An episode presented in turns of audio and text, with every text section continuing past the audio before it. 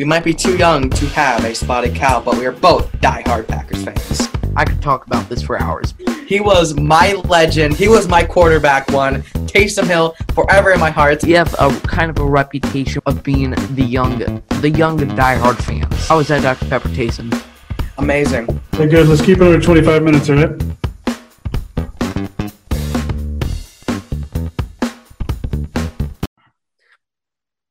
We are back here at the Underage Packers podcast, episode 83, into our second season, week six, Big B. I cannot believe how fast this season is flying. Uh, th- thanks for joining me. Thanks for showing up. Yeah, um, happy to be here. Um, thank you for inviting me on this wonderful show. Uh, you, my pleasure. Um, anyways, we're going to be talking obviously about the Bears game. We'll be recapping a little bit about the Cincinnati game. And then later, we will be joined by it's Bears.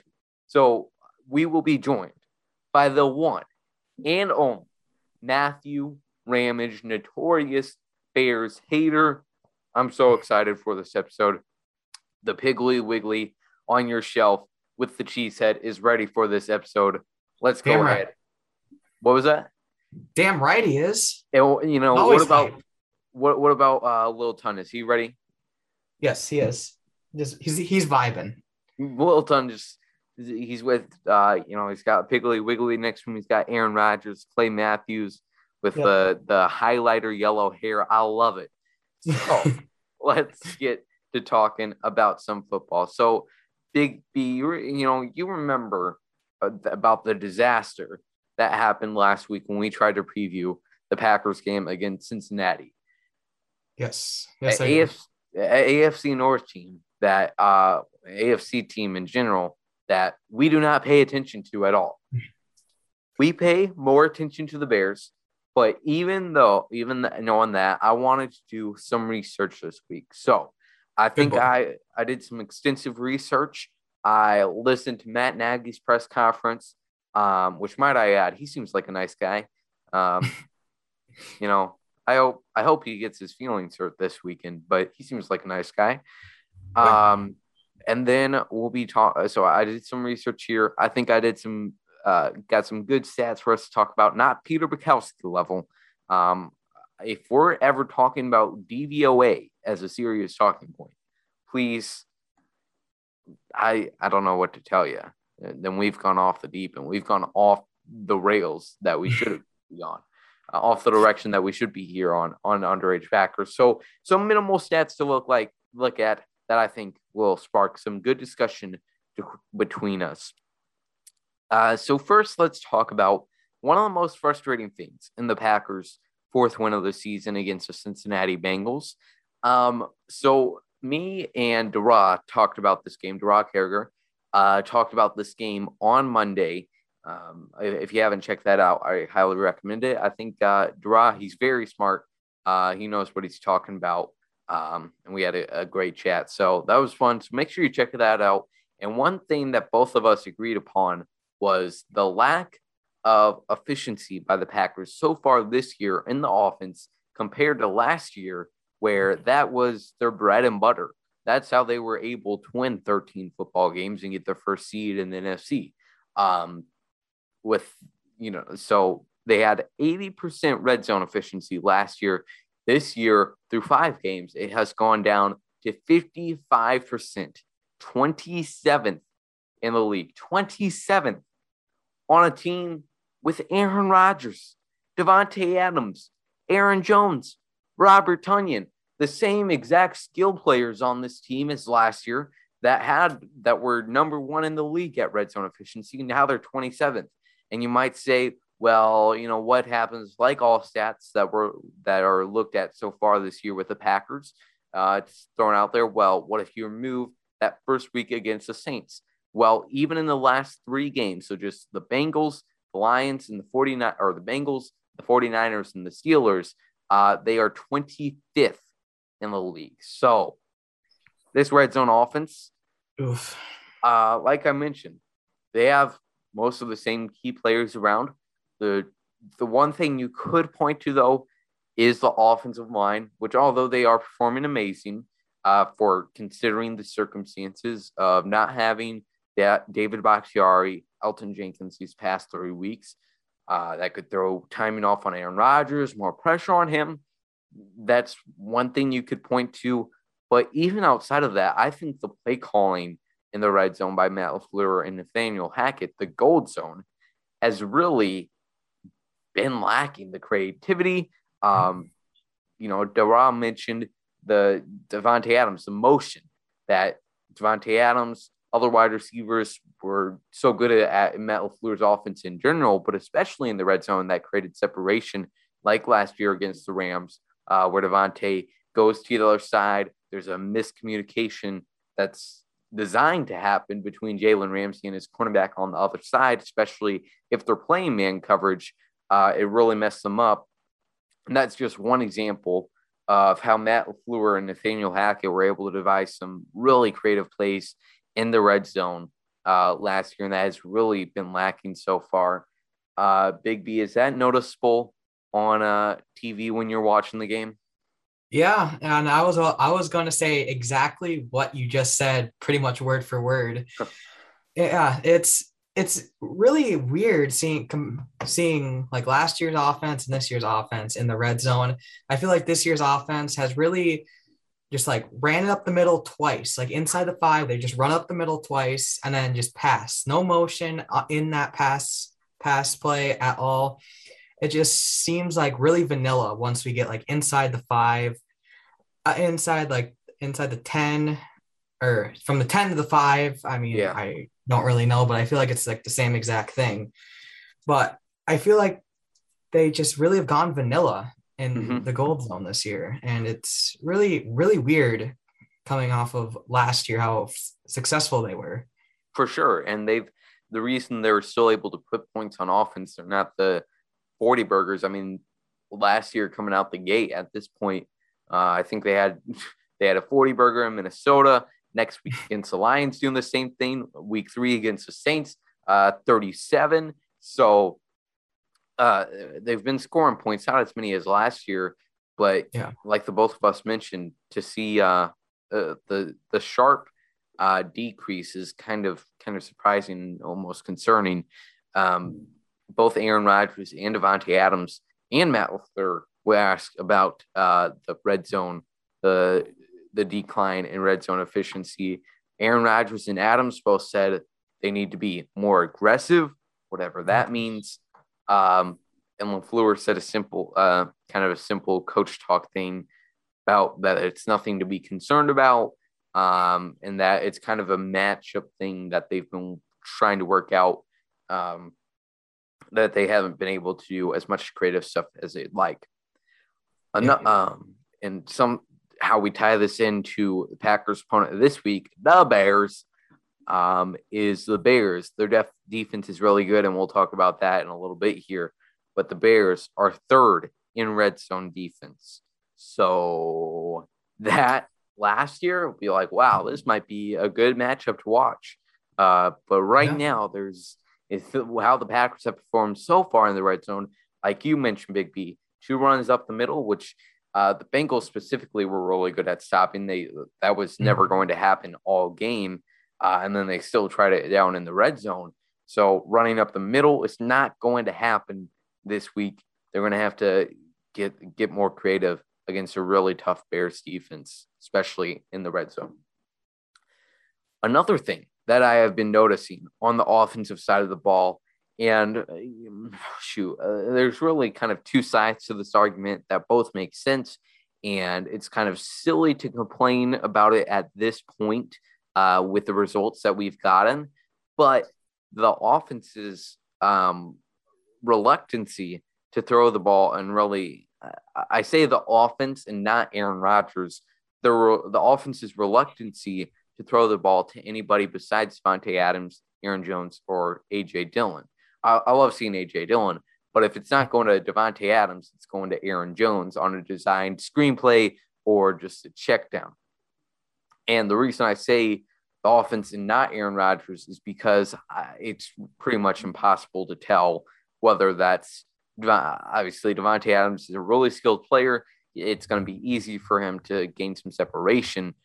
but and then uh, may, there's obviously going to be some more design plays for Davante, but then Aaron Rodgers side of things, there has definitely been some examples.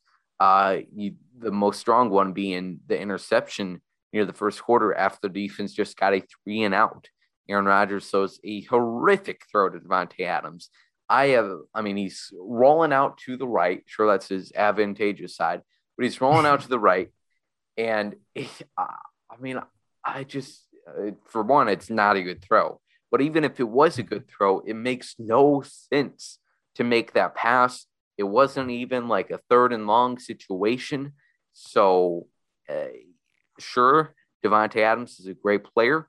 Getting him the ball as many times as possible is not a bad idea, especially when he is playing out of his mind, getting yards after the catch like he was against the Cincinnati Bengals.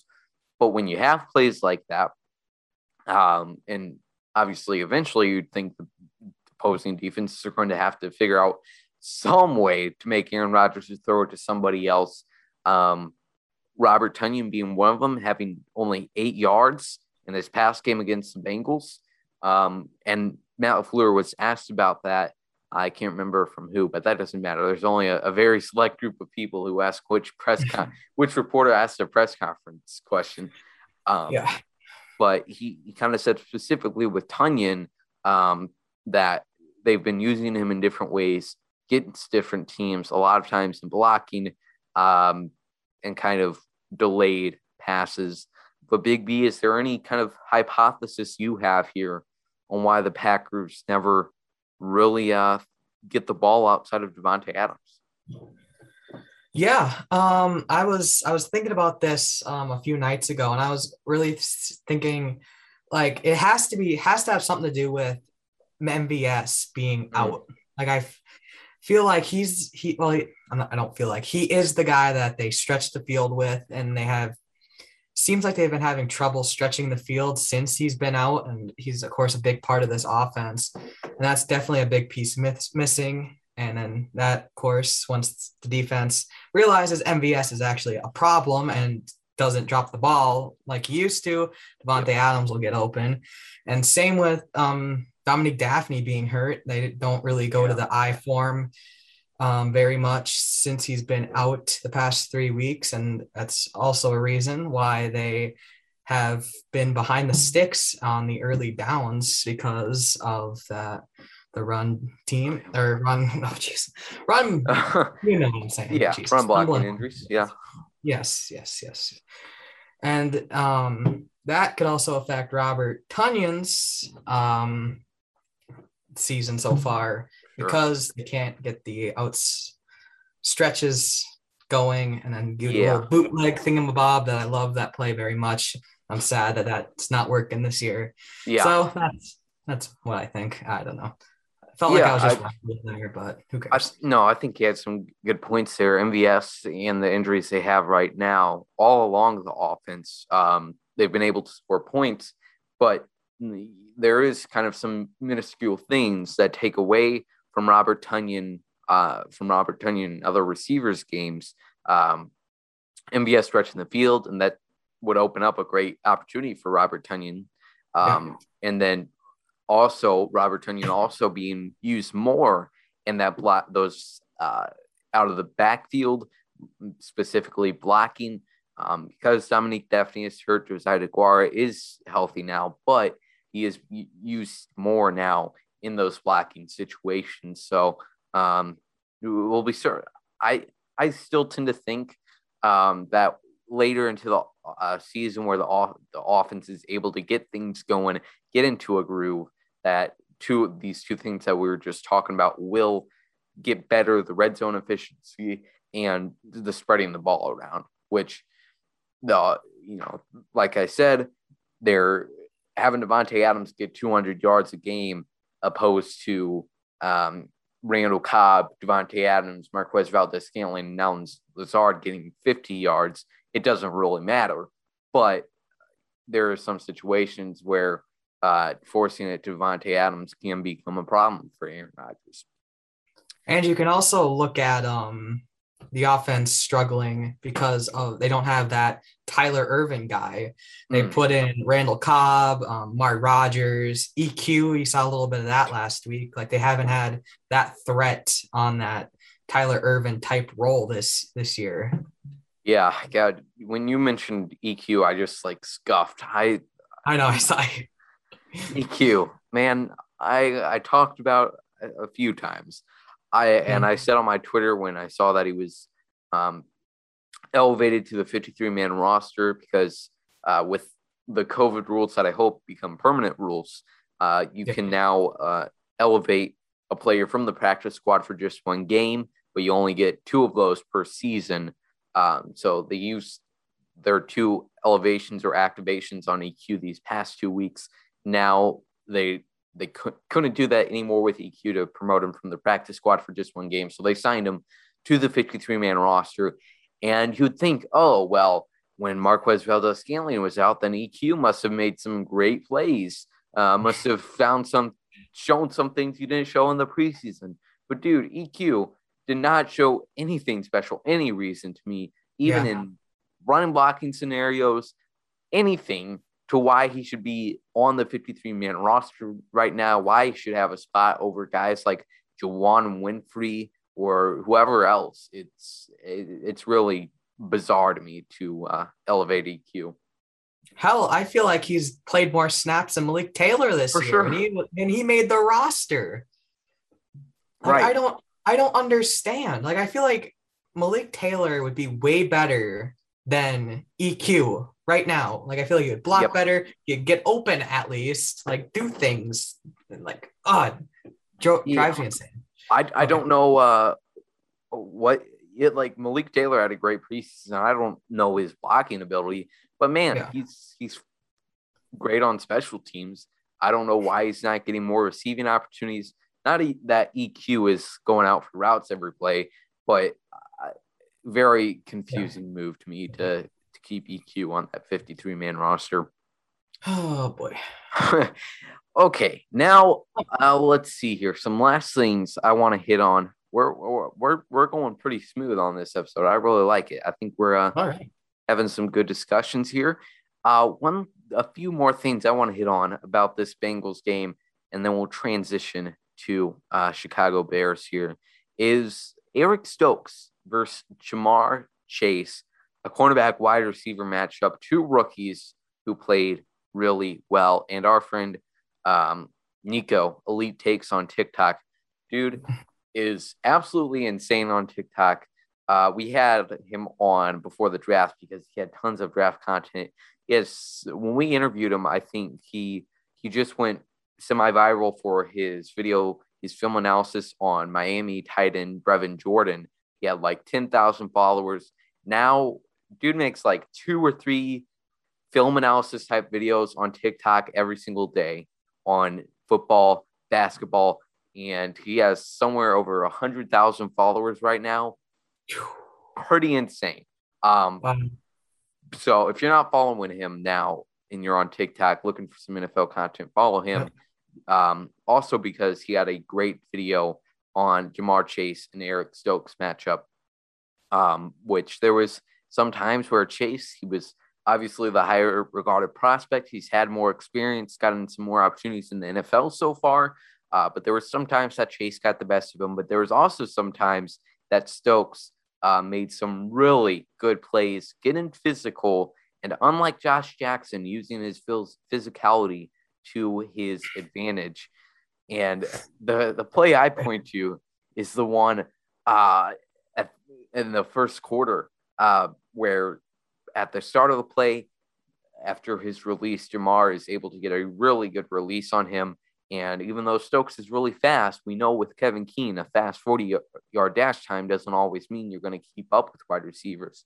So Stokes is behind Ja'Marr on a play. Uh, and then all of a sudden, thanks to a deep ball from Burrow, really, uh, Stokes is able to catch up with him and make a great pass deflection, preventing what would have gotten a play that would have gotten the Bengals at least to the five or four. So, some great plays by Stokes, some great plays by Chase. Very entertaining matchup to watch with Jaire Alexander out.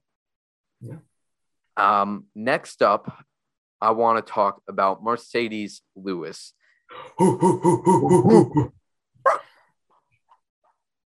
Dog impression, bark impression, not as uh not in my prime tonight. Um, oh boy, that that was embarrassing. All right, moving on. no, we still got to talk about Marcedes Lewis. We don't. Oh, I, I can edit out uh, my my uh, bad barking voice, but we still got to talk about the big dog himself, Marcedes Lewis, and because of just kind of a lot of things that I've been thinking about him this week today during his press conference, the one play that he gets in overtime sets up well, it sets up uh, a sack from Aaron Rodgers and then a 16 yard play to Cobb. But it's a 20 yard screen to Marcedes Lewis that gets the Packers into field goal range for the fourth time to make a game winning kick. Um, and then the sideline just goes absolutely insane. We've heard so many times about this team how much they love Marcedes Lewis. Uh, Matt LaFleur loves Marcedes Lewis. Actually, uh, at the end of the game, when Mason finally makes it, um, when they're doing like the everybody's hugging and cheering in Green Bay, mass uh, happiness all around. Uh, you see LaFleur just hugging Big Dog, and Matt LaFleur looks like a just uh, a very small human being next to Marcedes. But LaFleur loves Big Dog. Everybody at 1265 Lombardi and all of the fans love Marcedes Lewis, except a few casuals on Twitter who I had to argue with. I Oh, we've boy. talked about a few a few times on this show. I, you and I are kind of past the point. We've outgrown the stage where we have to argue with every single bad take we see on Twitter. yes. But this yes. offseason, when the captains were announced, I saw some hater saying that Marcedes didn't deserve the captain badge. And I had to go through with them, get through it, get get it through their mind that Marcedes Lewis is one of the most important players to the Packers' success. Um, and that they should love them with their whole heart. Uh, Yeah. Hey, sometimes just have to go off on Twitter. Like you went off on some casual, I went off on Jermichael Finley. Like we just have to do that sometimes.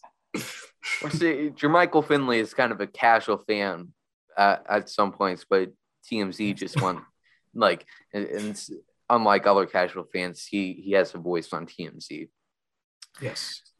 Uh, but anyways, Marcedes Lewis, I love him. His legacy after he retires from the Packers, um, after riding off into the sunset, is going to be pretty phenomenal. Uh, for pretty phenomenal end of his career to remember after playing 14, 15 years in the absolute dumpster fire that is the Jacksonville Jaguars, and then coming to Green Bay. What was it in the offseason of 18?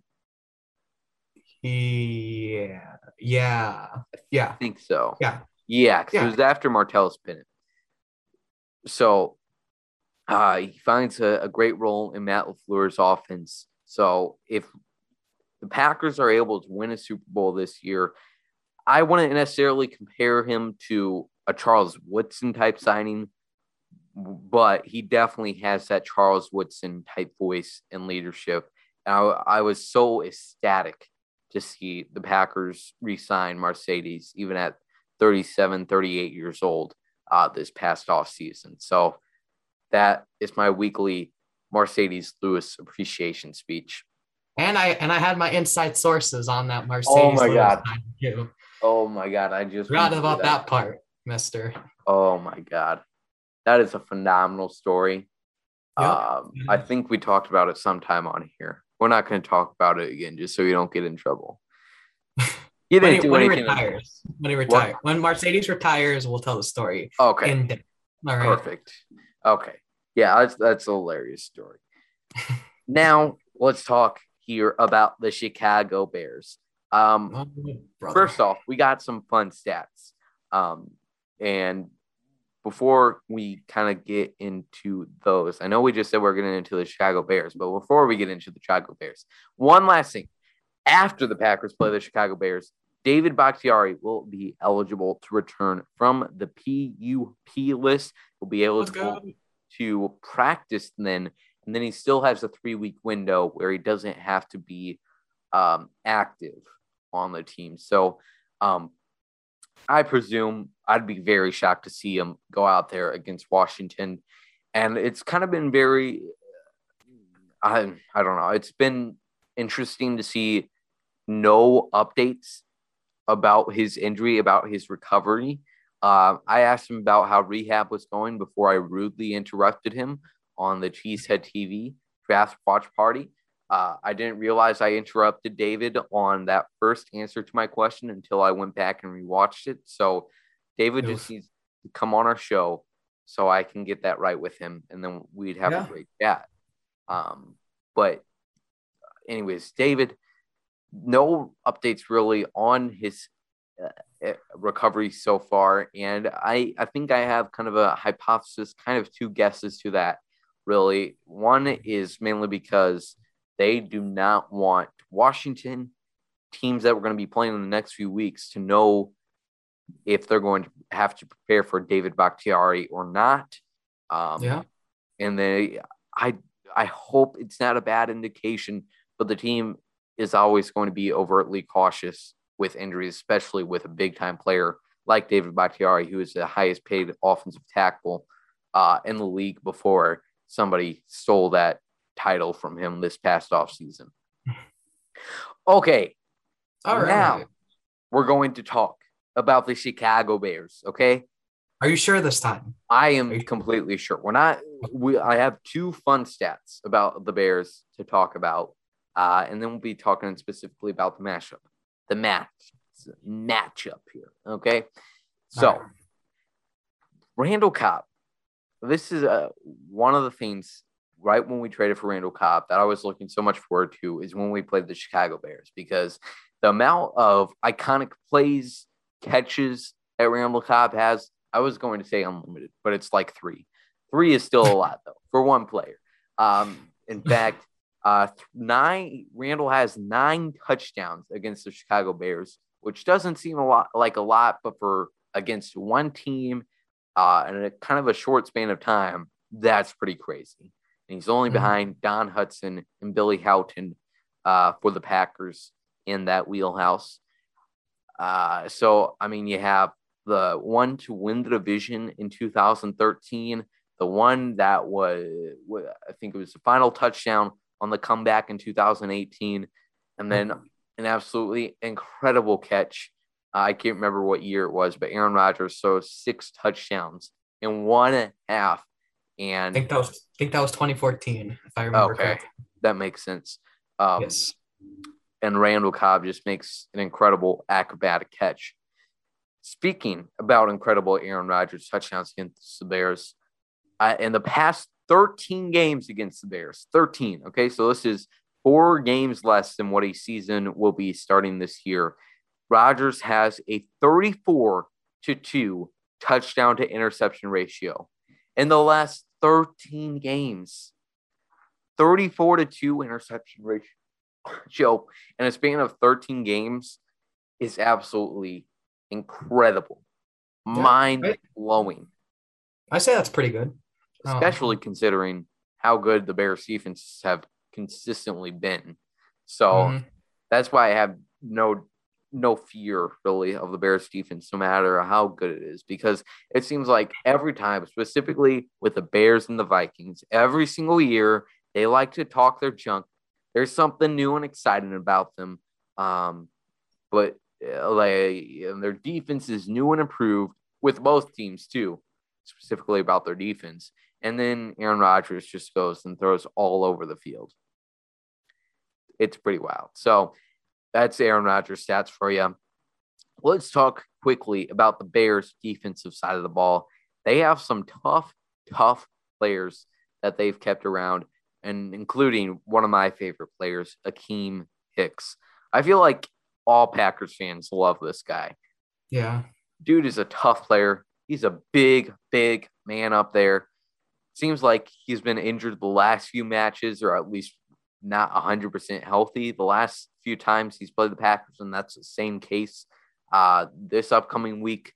But Akiem Hicks, such a disruptor in the middle of the field at nose tackle, and um, he's going to certainly shut down some things up the middle with Aaron Jones and AJ Dillon.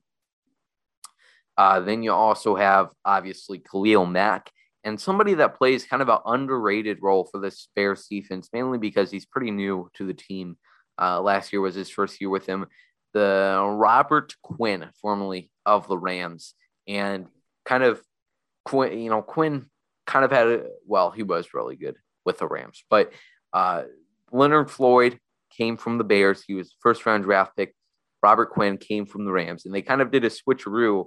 And it looks like those two kind of have better careers now with those two teams that they've recently signed with.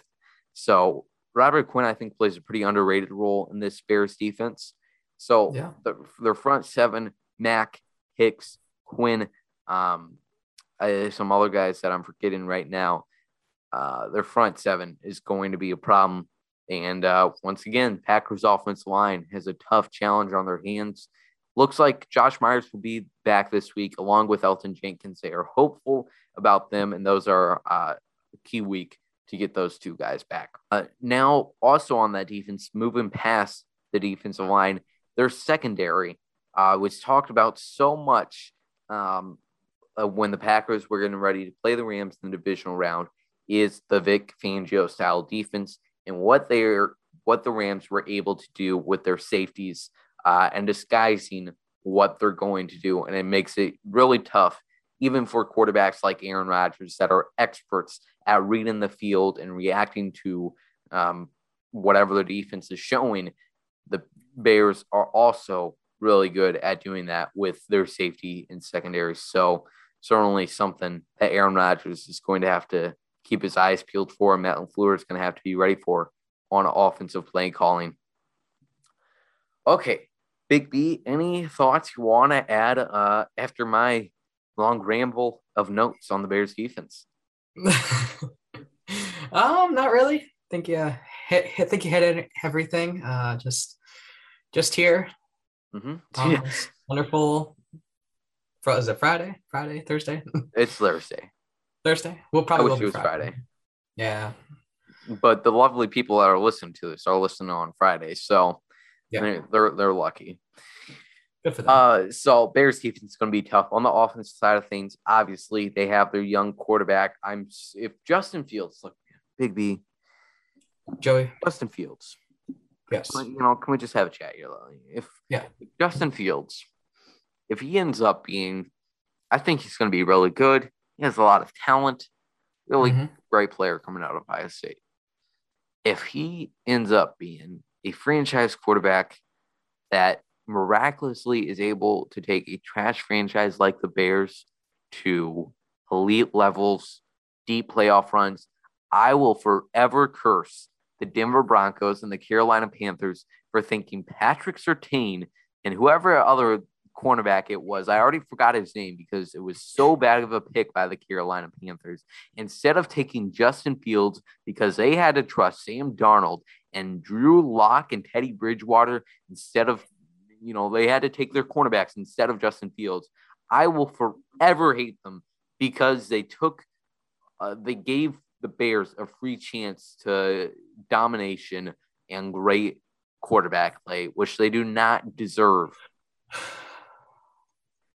I do not know how they messed up that bad.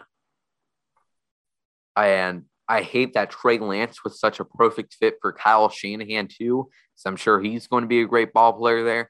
And if you know if Kyle Shanahan was an offensive genius that Trey Lance fits so perfectly in, maybe there's a chance that Fields go at goes at three, and then the Panthers and Broncos are smarter and they take Lance. It's just like uh, Dave Damashek's uh, YouTube series that I absolutely loved a few Yes. years ago. Uh, the NFL. It had, a, it had an epic intro. I miss those videos. Those are great. I do. I love the. He had two Packers themed ones. It was um Brett Favre, um something somewhat post Packers career, and then also with the Dez Bryant catch. Those were some great animations, great videos. Um, but the NFL, another scenario here. What if the Chicago Bears did not get the opportunity to get Justin Fields? He's going to be a great quarterback, but in his uh, the Matt Nagy Pack Bears coaching staff looks to be incompetent with their quarterback situation. I, you know, maybe Saturday he'll say, uh, you know what? Maybe we don't need Justin Fields starting. That's just been how uh, flip flop the Bears have been with their quarterback situation so far this year. Mhm. But he's going to be a great player. He's going to make some great plays as he has in his first few starts. But he's bound to make mistakes as a rookie. I think the Packers have to kind of dare Justin Fields to win this game. And for Green Bay, that's putting points on the board early. Also, something they struggled with on offense so far this year. Putting points on the board early and stopping the Bears running game, which has a pretty thin um, running back room as of now. They have um, Montgomery is hurt, right? Or yes, he's IR. He okay, so that's pretty big. Uh, Damien Williams also was added to the COVID list. Yes. So they have six rounder Khalil Herbert, who he had a, a fair game last week, 75 rushing yards against the Raiders defense, which is pretty atrocious, along with many other things going on in Las Vegas. Uh, but Packers is going to have to stop that six rounder Khalil Herbert. Should be on paper, they should be able to do that with Kenny Clark uh, and De'Vondre Campbell. But that's going to be key, I think. Challenge daring Justin Fields to be uh, win the game for the Bears with Allen Robinson, who is was also not participating this week in practice. I'd expect he'd be ready to go, but Packers offense, Packers defense, my bad, make Justin Fields win this game for Chicago, make the most of the opportunities he gives you on his mistakes. And keep him inside the pocket, please. Don't let him get Boom. outside.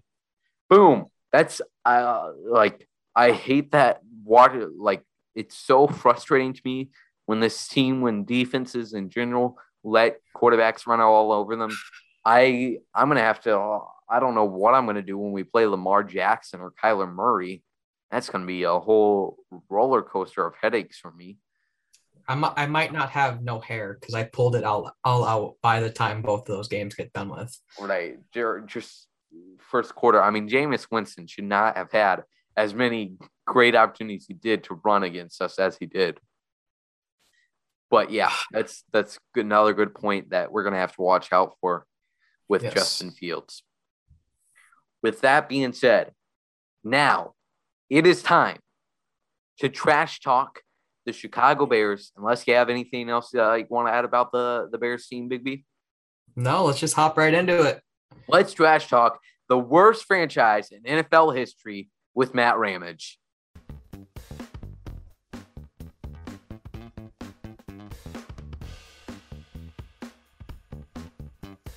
All right, we are here with Matt Ramage.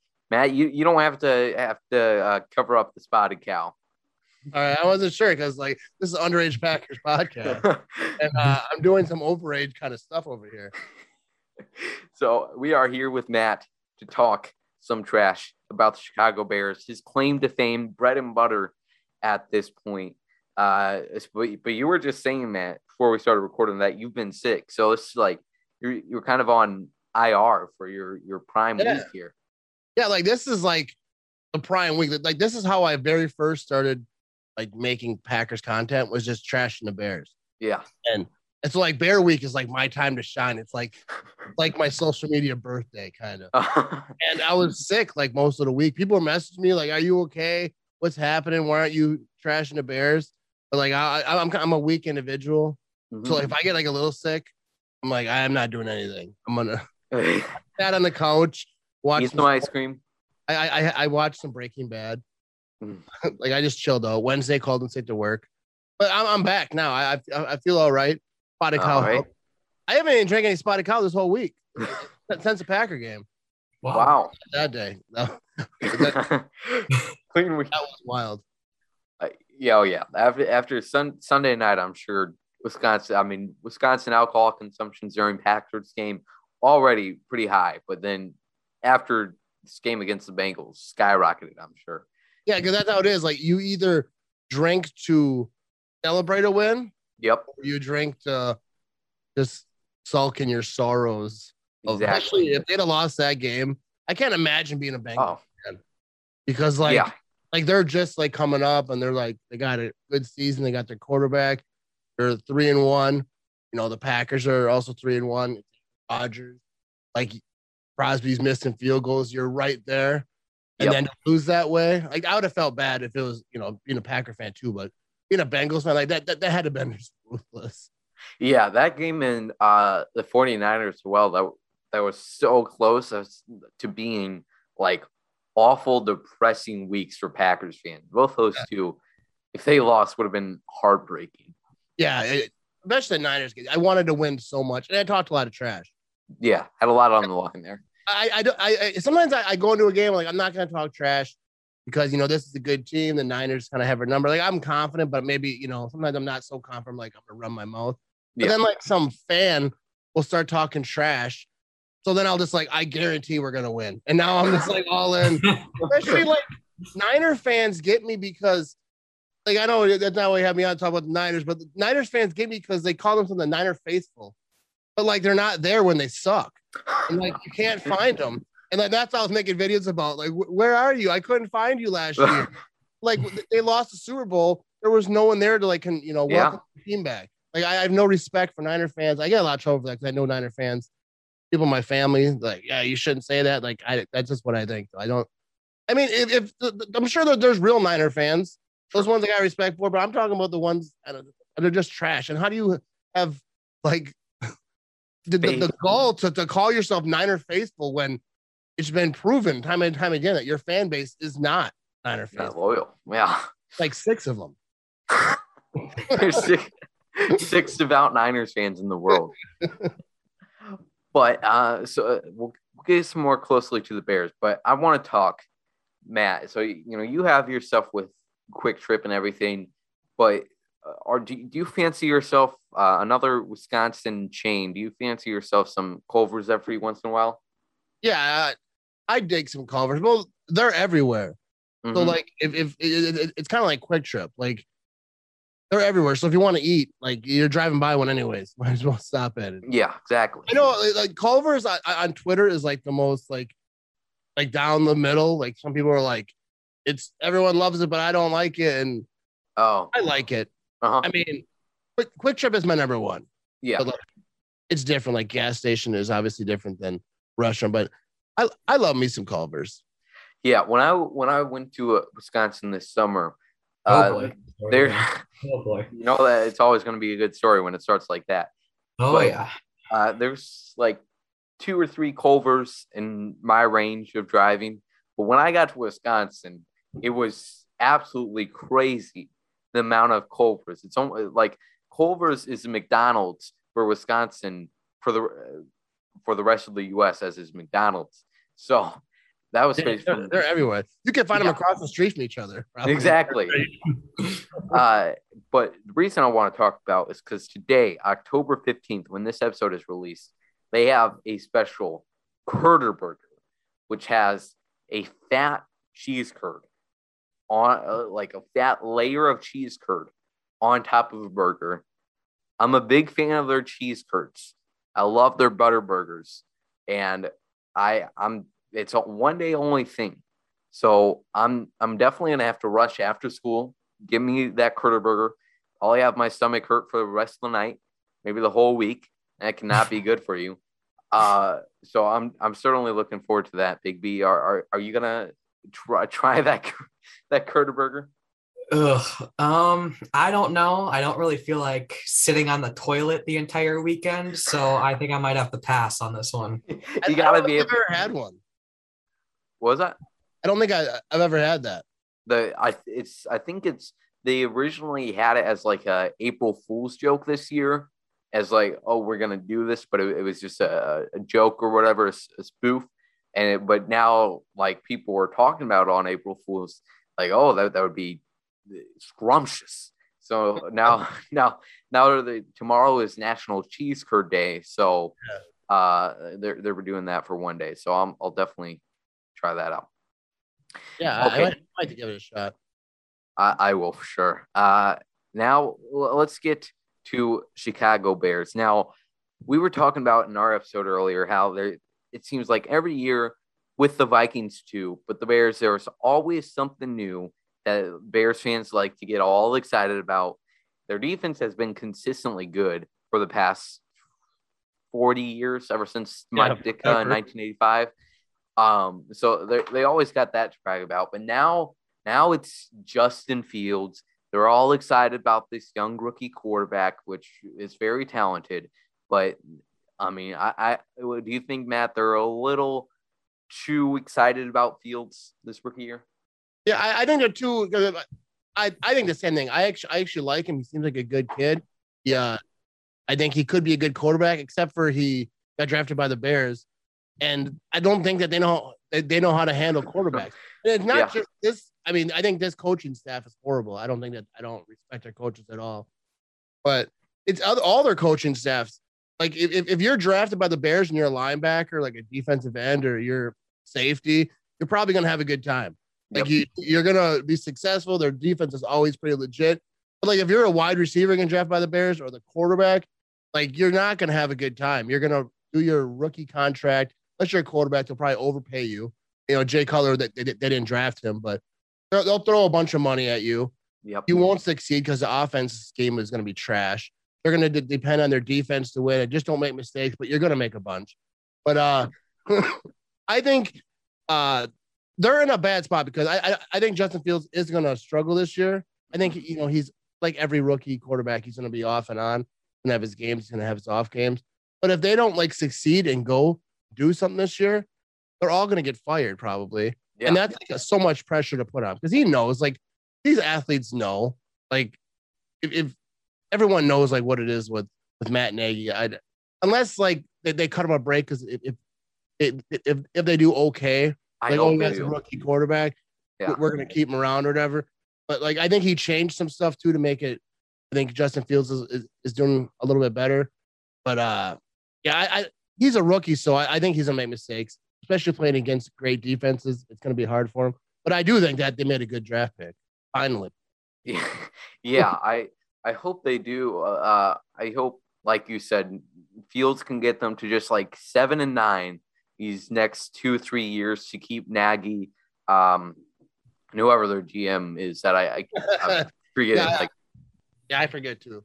like just keep them well enough so like the Bears keep on making excuses to keep that head coach and general manager. Yeah. Uh, Packers, we were talking about earlier, Matt, of Randall Cobb's uh, plenty of insane plays against the Chicago Bears over his career. So, expanding from Randall Cobb, do you have a favorite Packers Bears memory? it's gonna be that one uh when uh John Kuhn had that block. Mm. That's the one that always pops to mind. Like when it, it was like I, I've it was like third or fourth down or whatever, and Rodgers just or uh Cobb just ran straight up the field. There was like no time left, and uh he just blew by the save because nobody thought he was gonna run straight up. Oh, and then Kuhn had had it wouldn't have happened with without that block. I forget what what game that was. I think 2013 division winning game. yeah, there it is. ah, so Yeah, but th- th- th- there's so many like with Cobb. Like, yeah, probably my, my my favorite thing about Randall Cobb is that that video of that kid yelling, "Oh, Cobb, not again!" Oh. and like, dude, I think I think that's the best video probably on the internet, football for related. sure.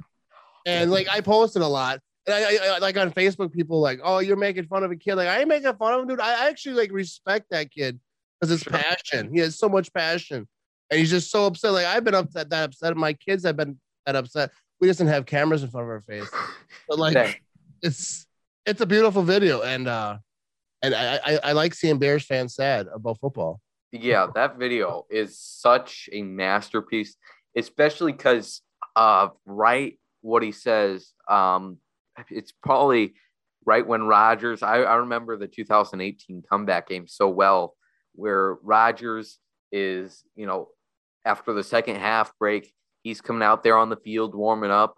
And I'm sure it's right then when that kid says, um, please do not tell me Rodgers is going to lead some insane Yeah. comeback. And then the following cli clips are Rodgers leading an insane 18, 20 point comeback. Um, that game is definitely up there with one of my favorite memories. Um, y- your guy Tommy Crabtree obviously had that um Oh, uh, yeah. Big great uh, fake field goal against them. Uh, and that would be mine, uh, but I, I don't remember it too terribly well. Um, I think if I had to, my favorite play that I can vividly remember is BJ Raji pick six against Jay Yeah. Cutler in the NFC Championship game. Uh, I loved BJ Raji as a even as a kid. Uh, so that that was great to see him score in the playoffs. Big B, uh, you got any favorite Packers Bears memory? Um, I'm gonna go with one that I wasn't even born yet when this game happened, but when Brett Favre went out there with like a broken freaking ankle and threw for six touchdown passes against the Bears, like the Bears had to be that bad to let a man with a broken ankle throw six touchdowns on your defense. Like, like that's just phenomenal. Dude, watching Favre like back in the day against the Bears, well, really against anybody, but like against the Bears was so awesome because like when I was a kid, like I had friends that were Bears fans, and like when the Packers were first starting to get good, and it was just a beautiful thing to like just be able to like finally, finally the you know because the Bears owned the Packers like when I was a kid, Yeah, you know, and uh to finally see like the Packers like do well and just beat up on the Bears was such a beautiful thing. yeah. I mean, the Bears really, for the from until the Packers got uh, Favre in '92, from that period where after the Lombardi and Halas uh, battles, all the way up until uh, Favre, the Yeah, Bears. it was like 70s, 80s. The Packers were straight trash. Yeah. And even after dominating the Bears for two decades, the Packers really didn't uh, get the edge in the all time series until just a few years ago. Yeah, it took a long time to catch up. Like I think it was like late '80s when uh the Magic Man, where the Mm. Packers were just starting to, but they still weren't like doing a lot. But like '89, it, they had a decent. I don't know what like if to beat the Bears were. I, I actually that was like the that Bears like where the Bears still suck came from. Oh, That that uh the replay game, this replay Yeah. game when uh Don Majkowski uh like threw, threw it, but I think he was past line of scrimmage. I've watched this video a hundred Uh, times. You, you know what I'm talking about. yeah. Probably Yeah. video. I didn't. I don't remember like live. Like I was like ten then. Uh-huh. I was born in like yeah. So I, I I was about ten years old, but that like historically is like one of the one of the greatest clips ever. And like I, I from what I heard, they said that's where the Bears still suck, kind of thing. Interesting. I've always wondered, like, who in Tarnation is the Happy Schnapps combo? Where did they come up with this song about Jimmy? Yeah, I think it was. I think it was a thing that that was everyone said back then. See, like to me, like I always try to explain this, like what Bears still suck means to me, which I think it might mean like why it was made, is it doesn't matter what the Bears are doing. Like even if Justin Fields does do well, and even when they were doing well and they went to the Super Bowl and lost to the Colts, even when they're beating the Packers, the Bears still suck. Like, exactly. to me, that's the point. Is it's not like the Bears suck because they are they're always bad at football. It's like it doesn't matter what they do, the Bears still suck. Like that's the videos I used to make. I used to. That's kind of how I started with the Bears still suck thing. Where I Uh-huh. would just put a camera in front of my face and I would say some whatever stupid thing, and then I would just say the Bears still suck. And then I would just dance around wherever I was, making a fool of myself.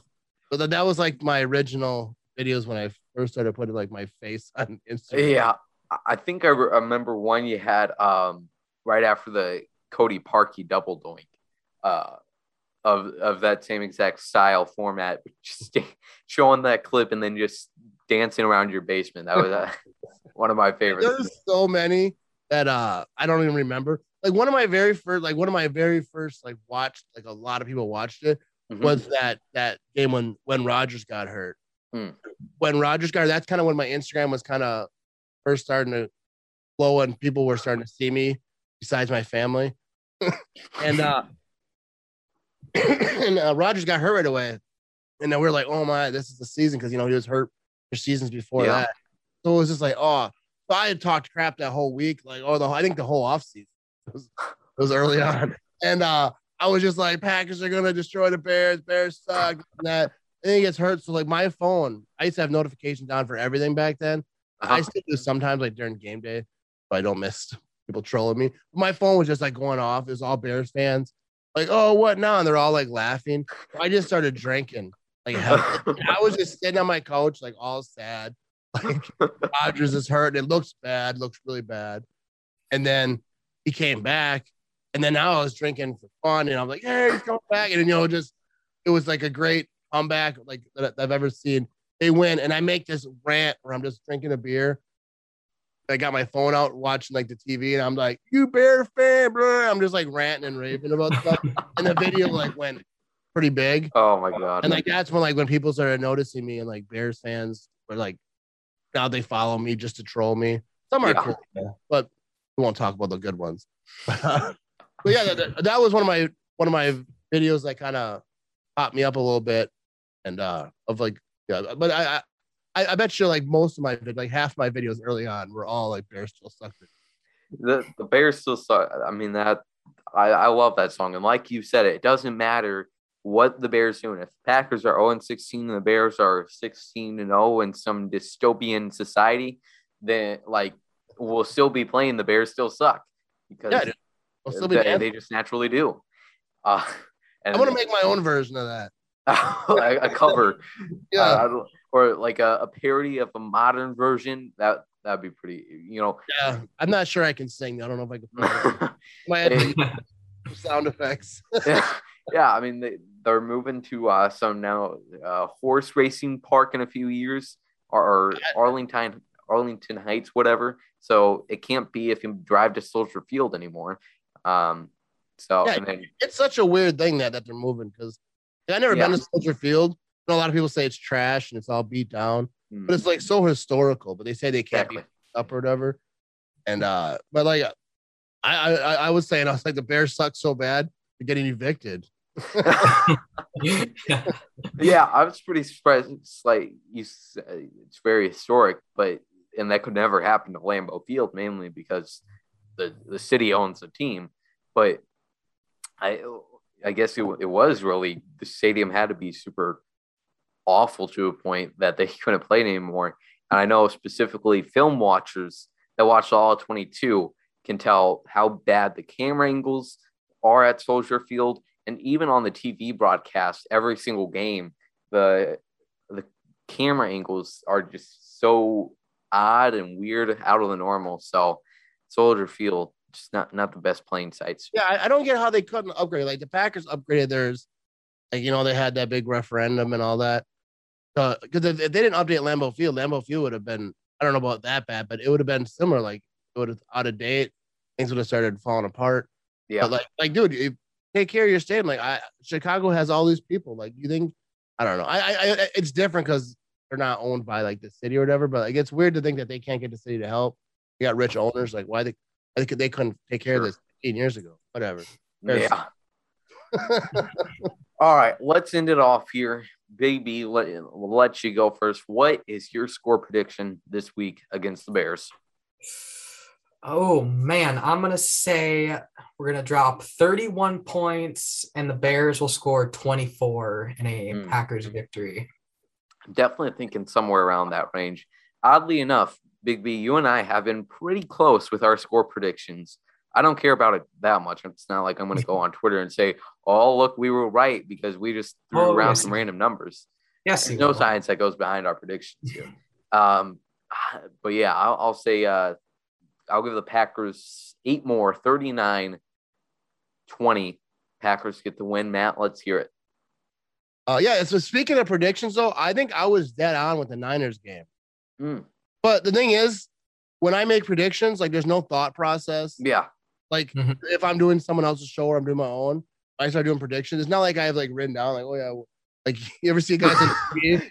like they're like, oh, it's gonna be three touchdowns, one's gonna be this player. Like I don't do. it. I just think of a number in my head. I, I, I think I, I was thinking I'll say 34-17 Packers. Okay. I- they're, they're the Bears defense is really good, but I could see that the Packers defense actually getting a, a defensive touchdown or at Yeah. least putting the offense in great position. And I think the rivalry, everyone's going to be jacked up. Uh, Rodgers is just like elite in Chicago. It's like his second or third, fourth home. He's got so many, you know, he's got that one in Dallas. Yeah. But he- always does well. I think everyone's gonna be jacked. Randall Cobb, I could see Oh, him, man. you know, balling out just just just for the heck of it. They were like, hey, let's get Randall Cobb. yeah. Yeah, certainly going to be an exciting one.